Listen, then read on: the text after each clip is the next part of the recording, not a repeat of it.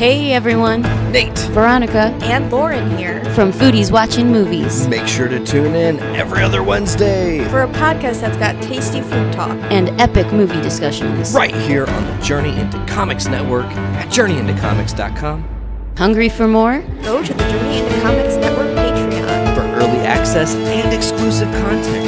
At patreon.com backslash journey into comics. The following is a Journey into Comics Network production. From the suburbs of Chicago and Illinois, this is The Poor Report with your host, Andrew Poor.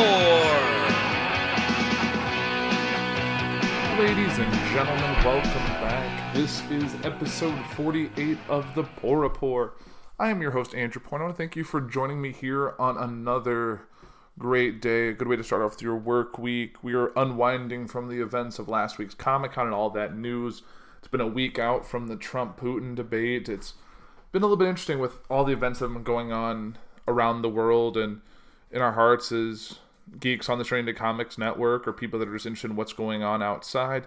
And Nate talked about this briefly, or not really briefly. Nate talked about this quite a bit on uh, yesterday's uh, JIC um, about the James Gunn firing. So I found an article that I thought would be worth talking about because I kind of got to play a little bit of devil's advocate on this because as much I disagree with the fact that James Gunn shouldn't be fired for something that happened well before he got hired on, and if any company uh, worth their salt would have done the due diligence of looking into their past before hiring him, and it's the only reason they did this because now it's in the public consciousness and they're worried about their brand and they're like limiting themselves. They're kind of in that Roseanne situation where they saw something that was going to cause a PR nightmare, so they chose to eliminate it outright. And since they did Roseanne, they kind of do it for James Gunn, which is unfortunate, but that's kind of the world we're living in now. It's a lot of hasty responses for actions without knowing the full details or all the background information on that. So this is an article from Vulture from uh, earlier today. Uh, Disney should know the difference between James Gunn and Roseanne, which is a pretty obvious question. So last Friday, the Walt Disney Company abruptly severed its professional relationship with, with writer-director James Gunn. Gunn's third movie for the company, Guardians of the Galaxy Volume 3, was to start production this fall. His first two Guardians films, or volumes, as they're called, uh, is grossed a combined $1.6 billion for Disney. So this was no small thing. The termination for cause of a central asset of the most successful movie franchise in the world. What ended Gunn's gig was not his job performance, but his pre-Marvel Universe status as a fringe director, internet asshole, and provocateur. His time at Disney expired due to bad tweets. Now, the second leading cause of Hollywood career death behind only sexual misconduct. The tweets and endless, gross, indefensible, in the company's words, litany of sick jokes about pedophilia were not entirely fresh news. They, along with en- entries on a blog Gunn eventually took down, have been the subject of online discussion for quite some time. If the studio didn't know about them already, the, the reason can only be that it simply wasn't paying attention. The studio statement dismissing Gunn did not address the question of how long those in charge have known about his tweets. What apparently caused Disney to pull the trigger was the tweeting of Mike Cernovich, an alt-right or alt-right self-styled scourge, an essential figure in the Pizzagate Infowars universe, who re-unearthed Gunn's jokes and went into strategically righteous "How can Disney let this man work around children?" mode. The Guardians movies are cast with adults, but never mind. Practically bleeding concerns from every pore, uh, Cernovich later wrote of Gunn's tweets. How did you know they were jokes? Cernovich then got to his real point, which is that he claims to have examples of 100 more Hollywood people making pedophilia jokes on Twitter. Oh, good, yay. This should be another awesome couple of weeks in the land of everything is garbage now. There are many boxes to unpack here, and the smallest, least interesting one is labeled Find a better use for your time and creative energy than making jokes about sex with children. That doesn't need to be discussed because one's absolute right to make those jokes aside, pretty much everyone agrees that it's bad, including Gunn, who tweeted his regrets about them, and after being fired, issued a statement about his wildly insensitive tweets, some of which was that although they don't reflect the person I am today, I take full responsibility, and as a business decision, I get it. As mea culpas go, fine. It's a teachable moment. Henceforth, everyone should sing like no one can hear you, dance like nobody's watching, and tweet like several years from now you'll be employed by a corporation trying not to run afoul of government regulatory agencies mid merger. Let your work be your brand, not your needy impulse to shock the room, but it's too easy to say that Gunn brought this on himself. He didn't. Assuming there is no more to the story than we are being told from all appearances, Disney capitulated without more than half a day's thought to a manifestly disingenuous pressure campaign from a movement seeking to recast an ongoing debate about offensive speech to suit its own purposes. A redefinition that does not stand up to a minute scrutiny, and in doing so, Disney endorsed something far more offensive and dangerous than Gunn's joke that in the sequel to The Giving Tree, the tree gives the kid a blowjob. The road to the takedown of Gunn probably began two months ago when Disney, via its network ABC, abruptly canceled Roseanne after its star compared former Obama advisor Valerie Jarrett to an ape, while attacking Muslims and George Soros for good measure.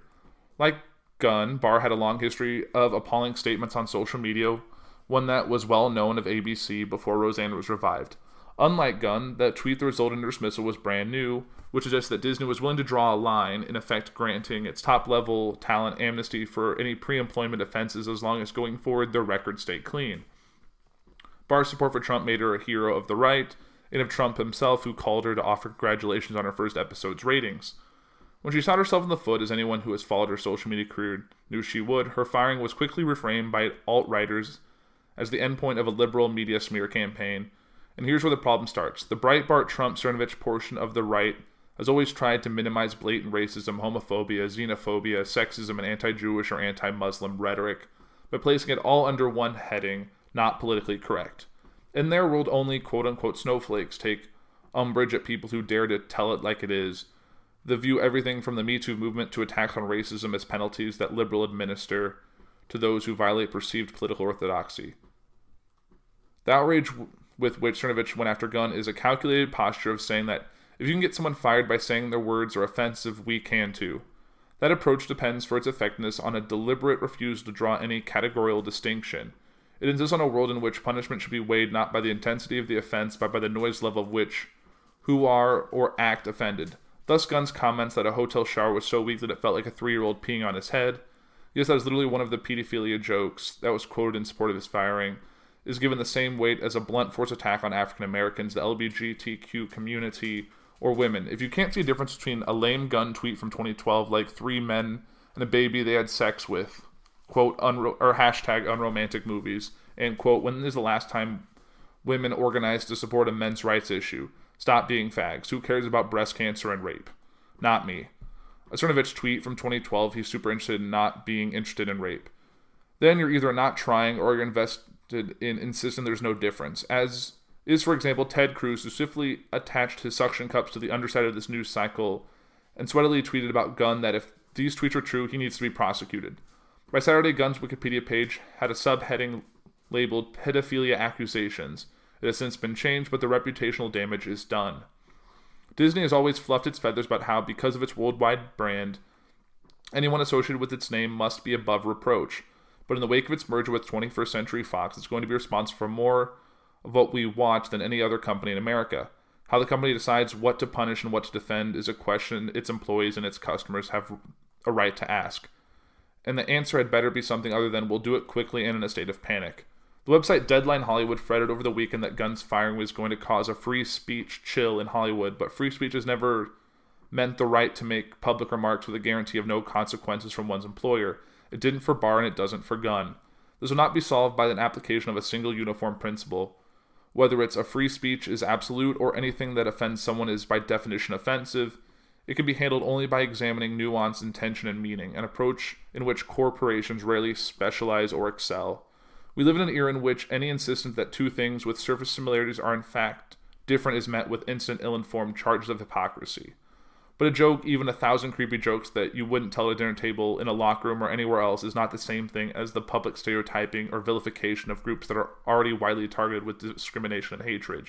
Sarah Silverman's quote, I want to get an abortion, but my boyfriend and I are having difficulty conceiving, quote, is not an attack on babies as much as Ted Cruz would probably want to prosecute her for conspiracy to commit murder, nor does equal Roseanne Barr calling George Soros a Nazi who turned his fellow Jews into be murdered and stole their wealth. One is a jab, one is libel, one of which Barr later apologized. What the Alt Right wants is to gerrymander the racist, the hateful, the defamatory, and the outright menacing into the same district as the merely tasteless in the hope that the left will shrug in resignation, sigh, okay, we give, maybe it's all merely tasteless. But it's not. And if a company that's all about expression can't draw those distinctions, and worse, if it outsources its judgment about offensiveness to professional internet trolls, how can any creative artist believe that Disney has their back?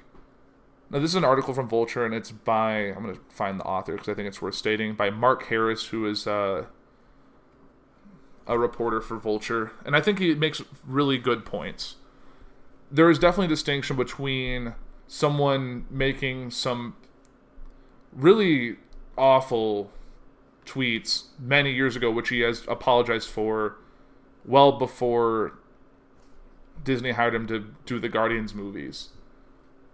And to fire him outright the same way they did for Roseanne within a day, within hours of it coming to light, shows that they're really not messing around anything to blow this deal that's going to bring them billions and billions of dollars over the rest of the company's life, which will probably be the rest of the world.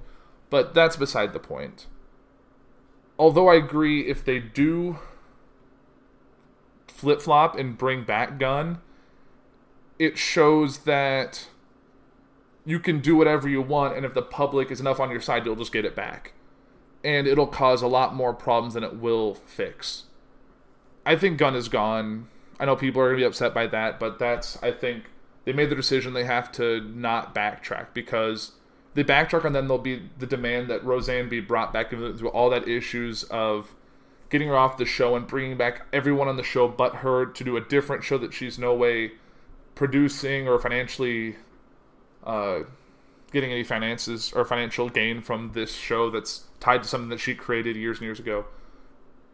And we've seen celebrities come to James Gunn's defense and saying that Disney should do this. We saw Bobcat Goldthwait, Goldthwait, I can't remember, um, say like he said worse things, and now his voice is on the Disney ride.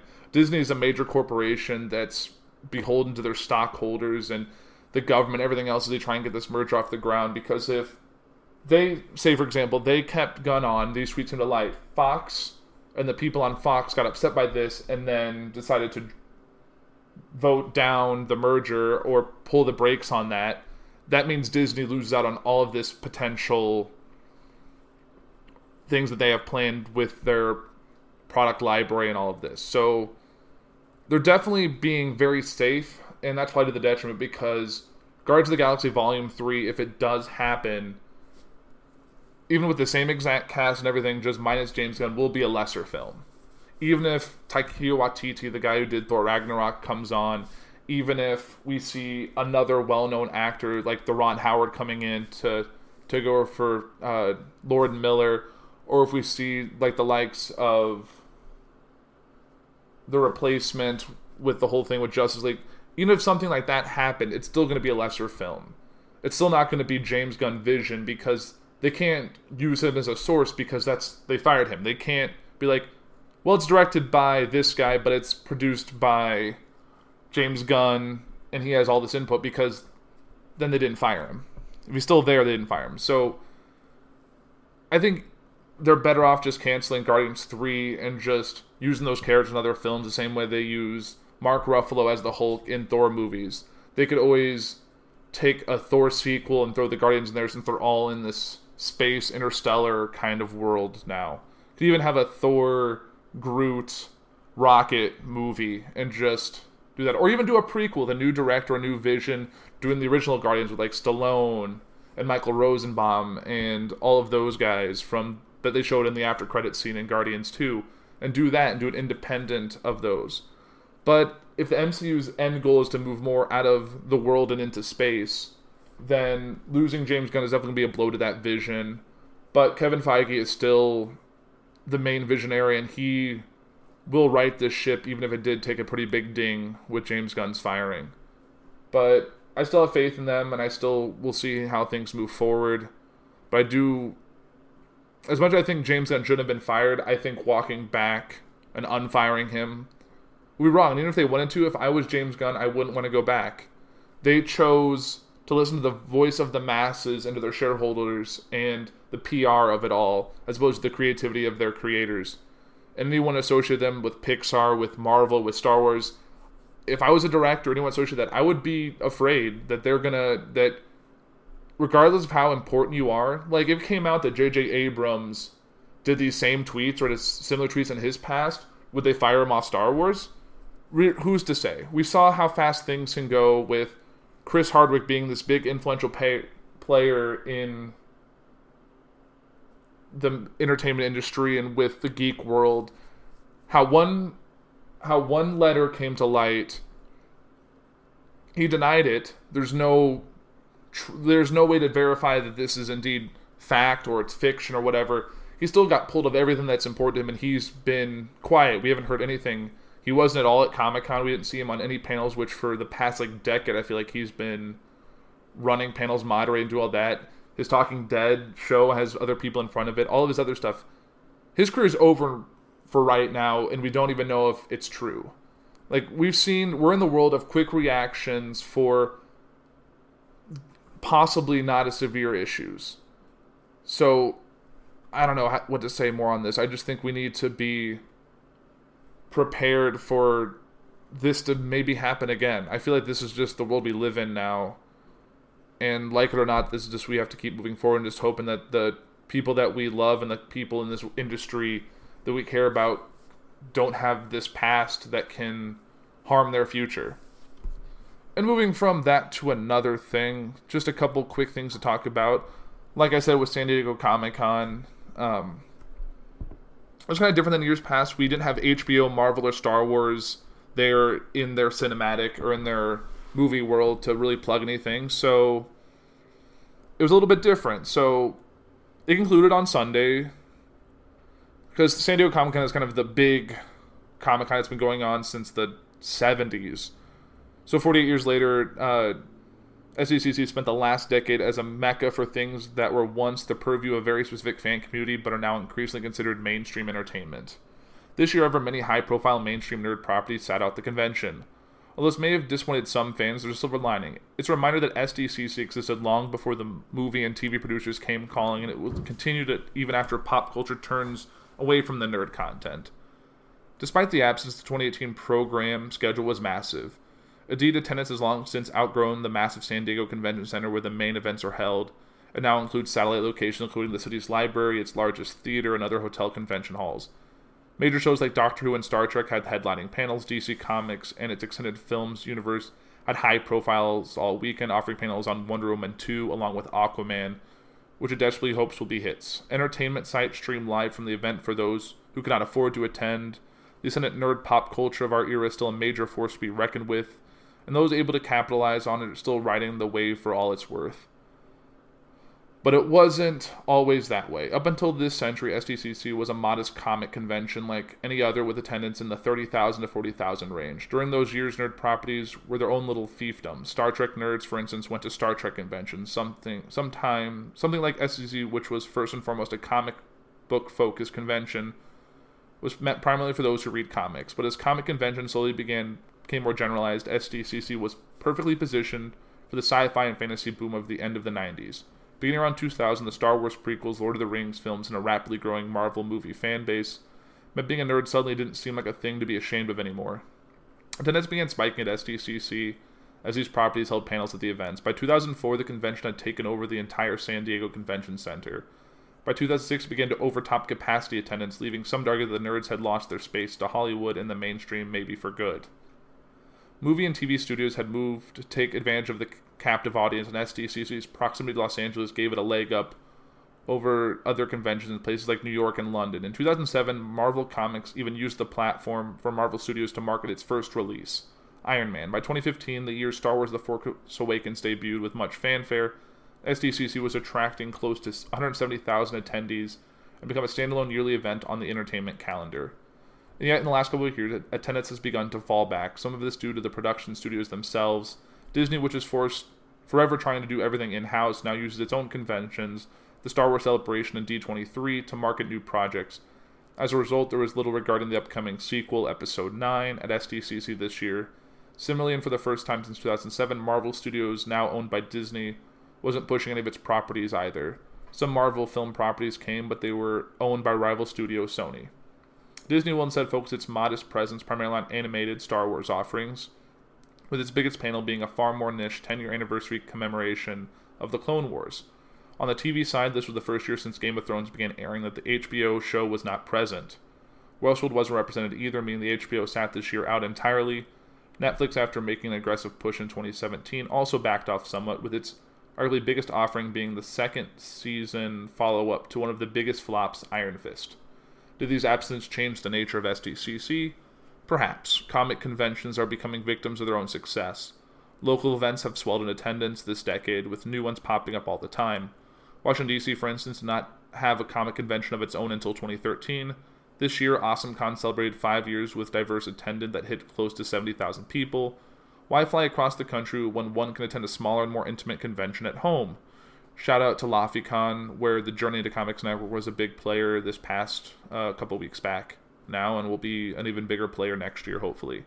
If attendance continue to fall and production houses continue to find new ways to market their films and TV shows, conventions like SDCC may have to contract to keep up with the times, but SDCC was never supposed to be about prestige TV stars or mainstream contents.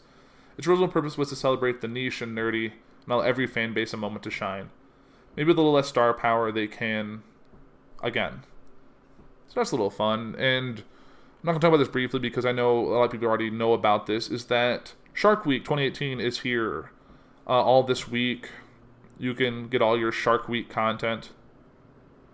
Uh, Shark Week 2018 this summer, tradition airing each year on the Discovery Channel, begins Sunday night, which was two nights ago for those of you paying attention. So um, definitely keep an eye out for that. You can watch on Discovery Channel for the eight days that it goes on. You can go to the Discovery Go app and watch it.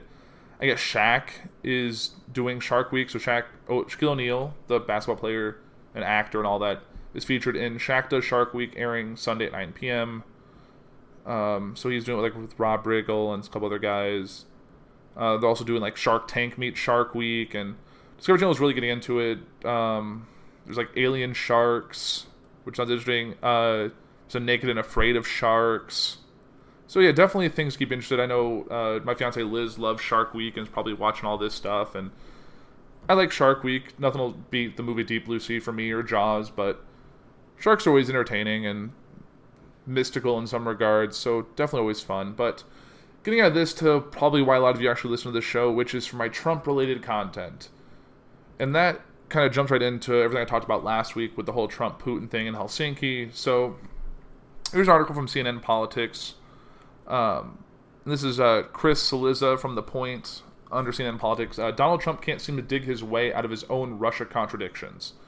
On Sunday, President Donald Trump tweeted this So President Obama knew about Russia before the election. Why didn't he do something about it? Why didn't he tell our campaign? Because it's all a big host, that's why. And he thought Crooked Hillary was going to win. I don't know why I keep saying Crooked Hillary every time. It's been two years since the election. You can just let it go.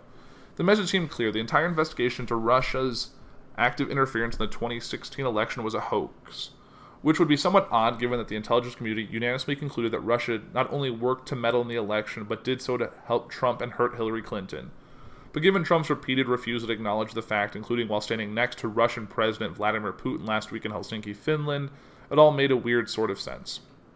Except, of course, when Trump said it's all a big hoax. He wasn't actually talking about the Russian investigation currently being led by special counsel Robert Mueller, at least according to White House press secretary Sarah Sanders. He's referring to the claim that his campaign had anything to do with it, she explained to reporters Monday morning. Which I'm okay, maybe in a vacuum that explanation makes sense, maybe, but the context of Trump's last week suggests a simple pattern. Trump says or tweets what he believes, and then his White House staff tries to explain it away, even as he kind of sort of works to undermine their expectation explanation. Sorry. The result is a president and a White House choking on their own contradiction and falsehoods on an issue. A rogue nation meddling in our democracy that sits at the heart of the American experiment. Let's go through some of the, that context. Seven days ago in Helsinki, Trump refused to condemn Putin for election interference, and instead said that both Russia and the United States were to blame for the election meddling. He added that he had asked Putin directly whether Russia orchestrated an interference campaign. He just said it's not Russia, and Trump said, I don't see any reason why it would be. The following day, so Tuesday, Trump was forced to issue the rarest of rarities for him a clarification. Reading slowly from a message written on a piece of paper in front of him, Trump said that he had meant to say wouldn't rather than would in the sentence above. It should have read, according to Trump, I don't see any reason why it wouldn't be, meaning he figured Russia had meddled. There was no explanation offered for why, if this was all one big misunderstanding over mistaken word choice. Trump didn't see fit to correct it in either of the interviews he gave with Fox News between when he had the when he held the press conference with Putin on Monday, and when he issued the clarification Tuesday. Then came an exchange on Wednesday between Trump and a reporter who asked him whether Russia was still targeting the U.S. No, Trump replied, setting off an entirely new controversy. But wait, said Sanders, Trump wasn't responding to the question of whether Russia is targeting the U.S. He was simply saying no. He didn't want to take any questions, except, well, he took several more questions after the no response. Maybe one of the incidents could be explained away by slip of the tongue or media misinterpretation, but three misunderstandings in a single week, all about the same topic, seems extremely unlikely. The reason for all this confusion and clashing messaging is simple. The President of the United States has had a set of convictions as it relates to Russia and their attempts to interfere in the 2016 election that are directly at odds with the nation's intelligence community and everyone else, not named Devin Nunes, in a position to know what they're talking about. Trump is unwilling slash incapable of decoupling these two ideas. One, Russia tried to meddle in the election to help him, and two, he is president anyway. Acknowledging the first doesn't invalidate the second, Russia can have tried to cheat the system and Trump could have won fair and square anyway. Everyone around him sees that the Senate Intelligence Committee, the CIA director, the FBI director, the director of national intelligence, and what they also see is the Russian is already back at their meddling, buoyed by the success they achieved in 2016. Even as Russia plots and executes the plan, the White House remains stuck in a neutral dealing with the f- threat. Because the president just can't bring himself to say these sentences. Yes, Russia tried to interfere in our elections. I didn't collude with them, and there was no impact on the outcome. Still, Russia has proven itself to be a bad actor on the national stage, and I will treat them that way until their behavior changes. Instead, Russia is choking Trump's presidency and sowing chaos in the country, which is exactly what Putin wants. Which makes sense. Like, if Trump really just came out and said, that sentence, I'll say it again. Yes, Russia tried to interfere in our election. I didn't collude with them, and there was no impact on the outcome. Still, Russia has proven itself to be a bad actor on the national stage, and I will treat them that way until their behavior changes. If he said that, I feel like the conversation would be over. But he keeps fighting everything about this collusion thing because he thinks that invalidates his presidency, and it may. He could. It could still be a lie. He could have definitely colluded with them. We don't have all that information. We know Russia interfered. Whether that affected the outcome or not remains to be seen. I still think the Comey letter really changed the whole frame of the election. But that's just my two cents. And moving on from that article to another article from BBC News is uh, U.S. President reverses remark on Russia meddling. So this is BBC, so British news. Uh, U.S. President Donald Trump has said he accepts U.S. intelligence agencies' conclusion that Russia interfered in the 2016 election, despite declining to date to do so just a day ago. He said he misspoken on Monday, so this is kind of a repeat, but there's a little more going on in this article. He said he had misspoken on Monday, and he had meant to say he had, saw no reason why it wouldn't was not Russia that meddled. The original comment after he met with Russian President Vladimir Putin in Helsinki drew a barrage of criticism. Even some of Mr. Trump's allies had urged him to clarify his stance. In his latest remarks, he added that he had full faith and support in U.S. intelligence agencies.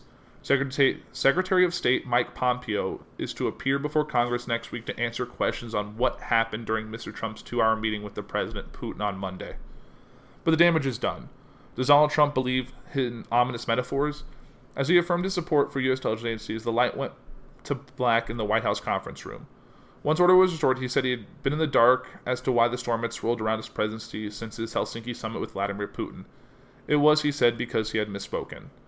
That is going to be hard for many of the president's critics to swallow. However, even if he did mean to say, I don't see why it wouldn't be Russia, is a pretty weak way to confront the head of a nation accused of targeting the heart of American democracy. What is it? The context of the president's comments made a simple slip of the tongue seem less likely. At the very least, the president gave his supporters some material to rally around. The damage, however, has been done. Mr. Trump can give as many White House statements as he likes, but on the biggest stage, standing beside the Russian president, he fumbled. All the explanations cannot change that. What Trump said then. The controversy centers on a response he gave to a question at a news conference on Monday following the summit with Mr. Putin. This is an extract from the transcript posted by the White House. President Putin denied having anything to do with the election interference in 2016. Every U.S. intelligence agency has concluded that Russia did. My first question for you, sir, is who do you believe? This is from a reporter. Trump.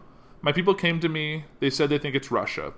I have President Putin. He just said it's not Russia. I will say this I don't see any reason why it would be. What he says now.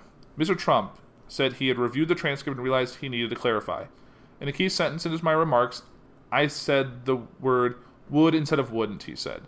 The sentence should have been I don't see any reason why I wouldn't or why it wouldn't be Russia. Sort of a double negative. The US president added, I accept our intelligence community conclusion that Russian meddling in the 2016 election took place. Could be other people also, a lot of people out there. Mr. Trump said that interference had no impact on the election in which he defeated Hillary Clinton. However, he did not respond when the reporter asked if he would condemn Mr. Putin. During the press conference with President Putin, in the same answer as the transcript above, Mr. Trump went on to say, President Putin was extremely strong and powerful in his denial today and what he did is an incredible offer. He offered to have the people working on the case come and work with the investigators with respect to the 12 people. I think that's an incredible offer. On Wednesday, Mr. Trump sent a tweet that Russia had agreed to help with North Korea, adding the process is moving along. There is no rush, the sanctions remain, big benefits and exciting future for North Korea at the end of process, the president wrote. He said that his meeting with Mr. Putin was positive and may prove to be in a long run a success. He added that because he got along with the Russian leader, it bothered many haters. He quotes. So, how great is the outrage? Chuck Schumer, leader of the opposition Democrats in the Senate, said Mr. Trump's retraction of his previous comments was a sign of weakness. He made a horrible statement, tried to back off, but couldn't even bring himself to back off, he told the Senate. It shows the weakness of President Trump that he is afraid to confront Mr. Putin directly. Republicans and Democrats alike were dumbfounded that Mr. Trump had sided with Russia over his own intelligence officials after Monday's summit. The US and Russia have long have been long-term adversaries and remain far apart on major issues. Some lawmakers were also upset that Mr. Trump had refused to offer specific criticism of Russia and Mr. Putin, instead saying both countries were responsible for poor relations. This to me kind of goes back to the whole thing of when there were the riots in the South um, with the alt right, and he said that both sides were at fault, or there was fault on both sides. Even one of his most loyal Republican supporters, Newt Gingrich, said the comments were the most serious mistake of his presidency. House Republican Mike Turner accused Mr. Trump of having damaged American foreign policy by failing to take Russia to task. He's given the pass and is certainly not holding them accountable for what they're doing, he adds.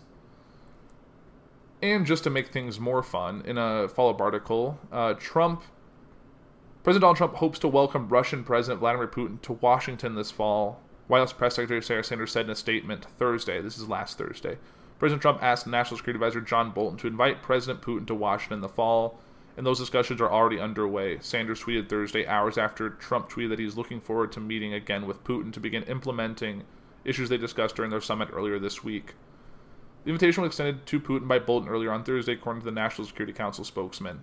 The pair tweets the latest indication that Trump is doubling down on his Russia rapprochement strategy, even as his approach to Putin continues to draw bipartisan criticism and questions about as to why Trump and Putin agreed to during their first meeting.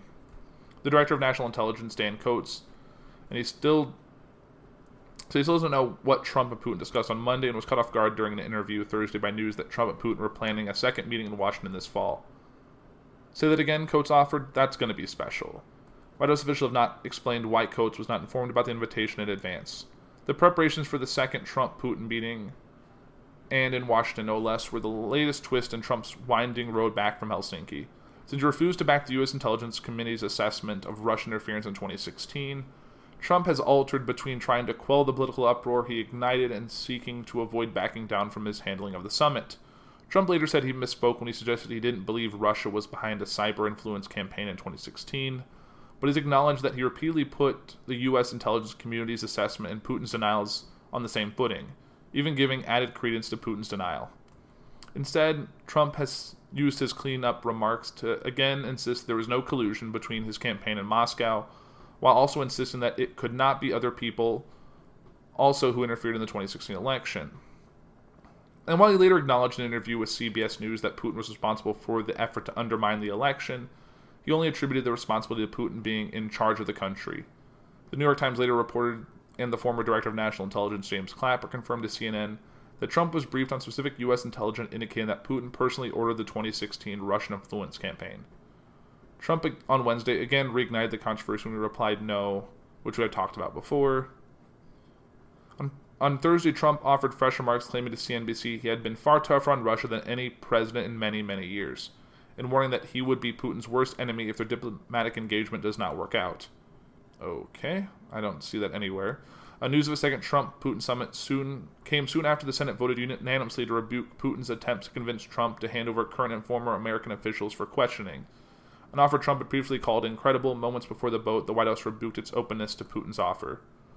Trump on Thursday also accused the news media, which he again dubbed the enemy of the people, of distorting the summit and pining for a confrontation between the U.S. and Russia, blaming reporters even as much of the coverage this week had focused on Republicans' condemnations. In a series of tweets Thursday morning, Trump argued his summit with Putin was a great success. The summit was, with Russia was a great success, except for the real enemy of the people, the fake news media. Trump said, I look forward to our second meeting so that we can start implementing some of the many, many things, including stopping terrorism, security for Israel, nuclear proliferation, cyber attacks, trade, Ukraine, Middle East peace, North Korea, and more. There are many answers, some easy and some hard, to these problems, but they can all be solved, Trump tweeted. Putin had signaled in the wake of the summit with Trump that he and the U.S. president reached several agreements, but neither Trump nor the White House have confirmed any substantive agreements between the two countries. Trump's enemy of the people attack on Thursday marked the second time Trump has emerged from a summit with a dictator who had restricted press freedom and subsequently attacked the news media as an enemy. Our country's biggest enemy is the fake news, so easy promulgated by fools, Trump tweeted last month after drew heat for overplaying the outcome of his summit with North Korean leader Kim Jong un. So, Trump seems to be kind of spiraling and just really wants to be like Putin or Kim Jong un and just have that kind of power and having the press bend to his every will. And that's not going to happen, not in America. President Donald Trump is lashing out in all directions as the fallout from his summit with Vladimir Putin became ever more toxic. The Russian investigation grinds on with no end in sight, and its frustration boils over on a lack of progress on North Korea. This is from uh, Stephen Collinson. This was from uh, earlier today. The tensions reached a new level Sunday night when President issued an all caps threat against Iranian President Hassan Rouhani, who had warned the U.S. that war with Tehran would be the mother of all wars. Trump tweeted that Iran would suffer consequences the likes of which few throughout history had ever suffered before if its government again threatened the U.S., immediately ratcheting up tensions exacerbating a sense of a White House under siege is the president's fallen assault on his former lawyer Michael Cohen, who recorded a conversation with Trump about a payment to a former Playboy model who alleged she had an affair with a former real estate tycoon before he entered politics. The controversy is raging around the Oval Office underlined how the president is increasingly taking control of his own defense and willing to dictate high risk political and legal strategies, but his incessant, often false attacks on special counsel Robert Mueller's investigation also give the impression of someone who fears its ultimate conclusions and is unsettled that his fate may be out of his hands. The most real aspect of the latest lurches of this unparalleled presidency is the intensifying public debate over the once implausible idea that the President of the United States is compromised by a hostile foreign power. But Trump is vehemently defending the summit in Helsinki, Finland, seven days ago as a great success, despite lingering mystery over what went on in his private one on one meeting with Putin and amid uproar over his invitation to the Russian leader for a second summit at the White House. He is also facing increasing scrutiny about the results of another major summit, his encounter with North Korean leader Kim Jong un in Singapore last month, which ended with Trump declaring he had solved the isolated nation's nuclear threat. Yeah, that's a whole other thing. Uh, since then, Pyongyang has returned to its characteristic strategy of diplomatic obfuscation and delay. The Washington Post reported Sunday that despite publicly taking up the success of the summit, Trump was fuming to aides in private there had not been more dramatic steps towards its denuclearization than North Korean peninsula. CNN's Kevin Liptak reported Sunday that according to a U.S. official, the president had indeed registered frustration, but he is also convinced that North Korea's continued suspension of nuclear and missile tests was a positive achievement. No one can stop talking about the Putin summit. One week on from the Putin summit, no one can stop talking about it, and Trump's defiance and failure to publicly rebuke the Russian leader in Finland over election interference is spurring unusual criticism from Republicans. The evidence is overwhelming, South Carolina Rep. Trey Gowdy said on Fox News Sunday. It can be proven beyond any evidently burden that Russia is not our friend and they tried to attack us in 2016. So the president either needs to rely on the people that he has chosen to advise him, or those advisors need to reevaluate whether or not they can serve in this administration. But the disconnect cannot continue. The evidence is overwhelming, and the president needs to say that and act like it. Still, on Sunday, Trump appeared to return to a previous position that Russia's election interference was a story dreamed up by the Democrats to excuse Hillary Clinton's defeat, despite saying in a scripted statement last week that he held Putin personally responsible for it. So President Obama knew about the Russia before the election. Why didn't he do something about it? Why didn't he tell our campaign? Because it's all a big hoax. That's why, and he thought Crooked Hillary was going to win, with three exclamation points. The same thing I said earlier. The intensifying saga of presidential misdirection recriminations, and accusations is a sure sign that a corrosive impact on American politics triggered by the Russian election intrigue is worsening. The odds of it ending in any manner that does not deepen political divides are lengthening by the day. This question of why the president is acting in a way that often seems to further Russian goals, for example, in his attacks of allied leaders and institutions like NATO, is driving growing concerns about his attitude towards Russia and explaining why the controversy over the Helsinki summit is showing no signs of ebbing. I think there are no ignoring the fact, for whatever reason, the president acts like he's compromised. Adam Schiff, the top Democrat on the House Intelligence Committee, said on ABC News this week. There's simply no other way to explain why he would side with the Kremlin former KGB officer rather than his own intelligence agencies. But Tom Bossert, a former White House Homeland Security advisor, said on the same show that suggestions that Trump was compromised by Russia were a cheap shot. Contrasting Putin's background as a former KGB agent who used penny ant spy tactics, which Trump's, as a former businessman, Bossert said, we spend our time trying to have a productive meeting with foreign leaders. All the rest of this speculation and smoke is meant to undermine the president. It's domestic partisan political concern mixed with the same legitimate needs to throw our intelligent forces against the prevention of spying interfering in the United States. Whatever Trump's motivations, there is also anxiety in Washington over his strategy of getting closer to Putin. Even though most observers understand the necessity of communication between the world's top two nuclear powers at a time of dangerously ruptured ties with Moscow. Putin is not interested in better relations with the United States, Republican Senator Marco Rubio on Florida said on CNN State of the Union, implicitly contradicting Trump's rationale for engaging the Russian leader. I think he walked away from that a long time ago. He's interested in gaining advantage of, uh, at our expense and to his benefit. And as long as we go in with a very clear understanding, we can engage him all we want, but not under any illusion. Mystification over Trump's invitation to the Russian leader is compounding by the astounding prospect that the meeting with Putin will be in Washington in the fall, around the time of midterm elections, which U.S. intelligence agencies say are already being targeted by Russia. There's also uncertainty about a long term fate of Director of National Intelligence Dan Coats after he dumbfounded on camera reaction to a security forum in Aspen, Colorado on Thursday to the breaking news of the invitation to Putin. Coats issued a remarkable statement on Saturday that he is being interpreted as a bid to keep his job. My admittedly awkward response was in no way meant to be disrespectful or criticize the actions of the president, Coats said. And then Trump blasts Mueller and Cohen. Mueller and Cohen, sorry. While he remains consumed by his outreach to Putin, Trump is also fuming about Mueller's investigation, apparently reasoning that he can use it to drum up partisan fury that will enthuse the base voters he needs to stave off Democrat surge in the midterms.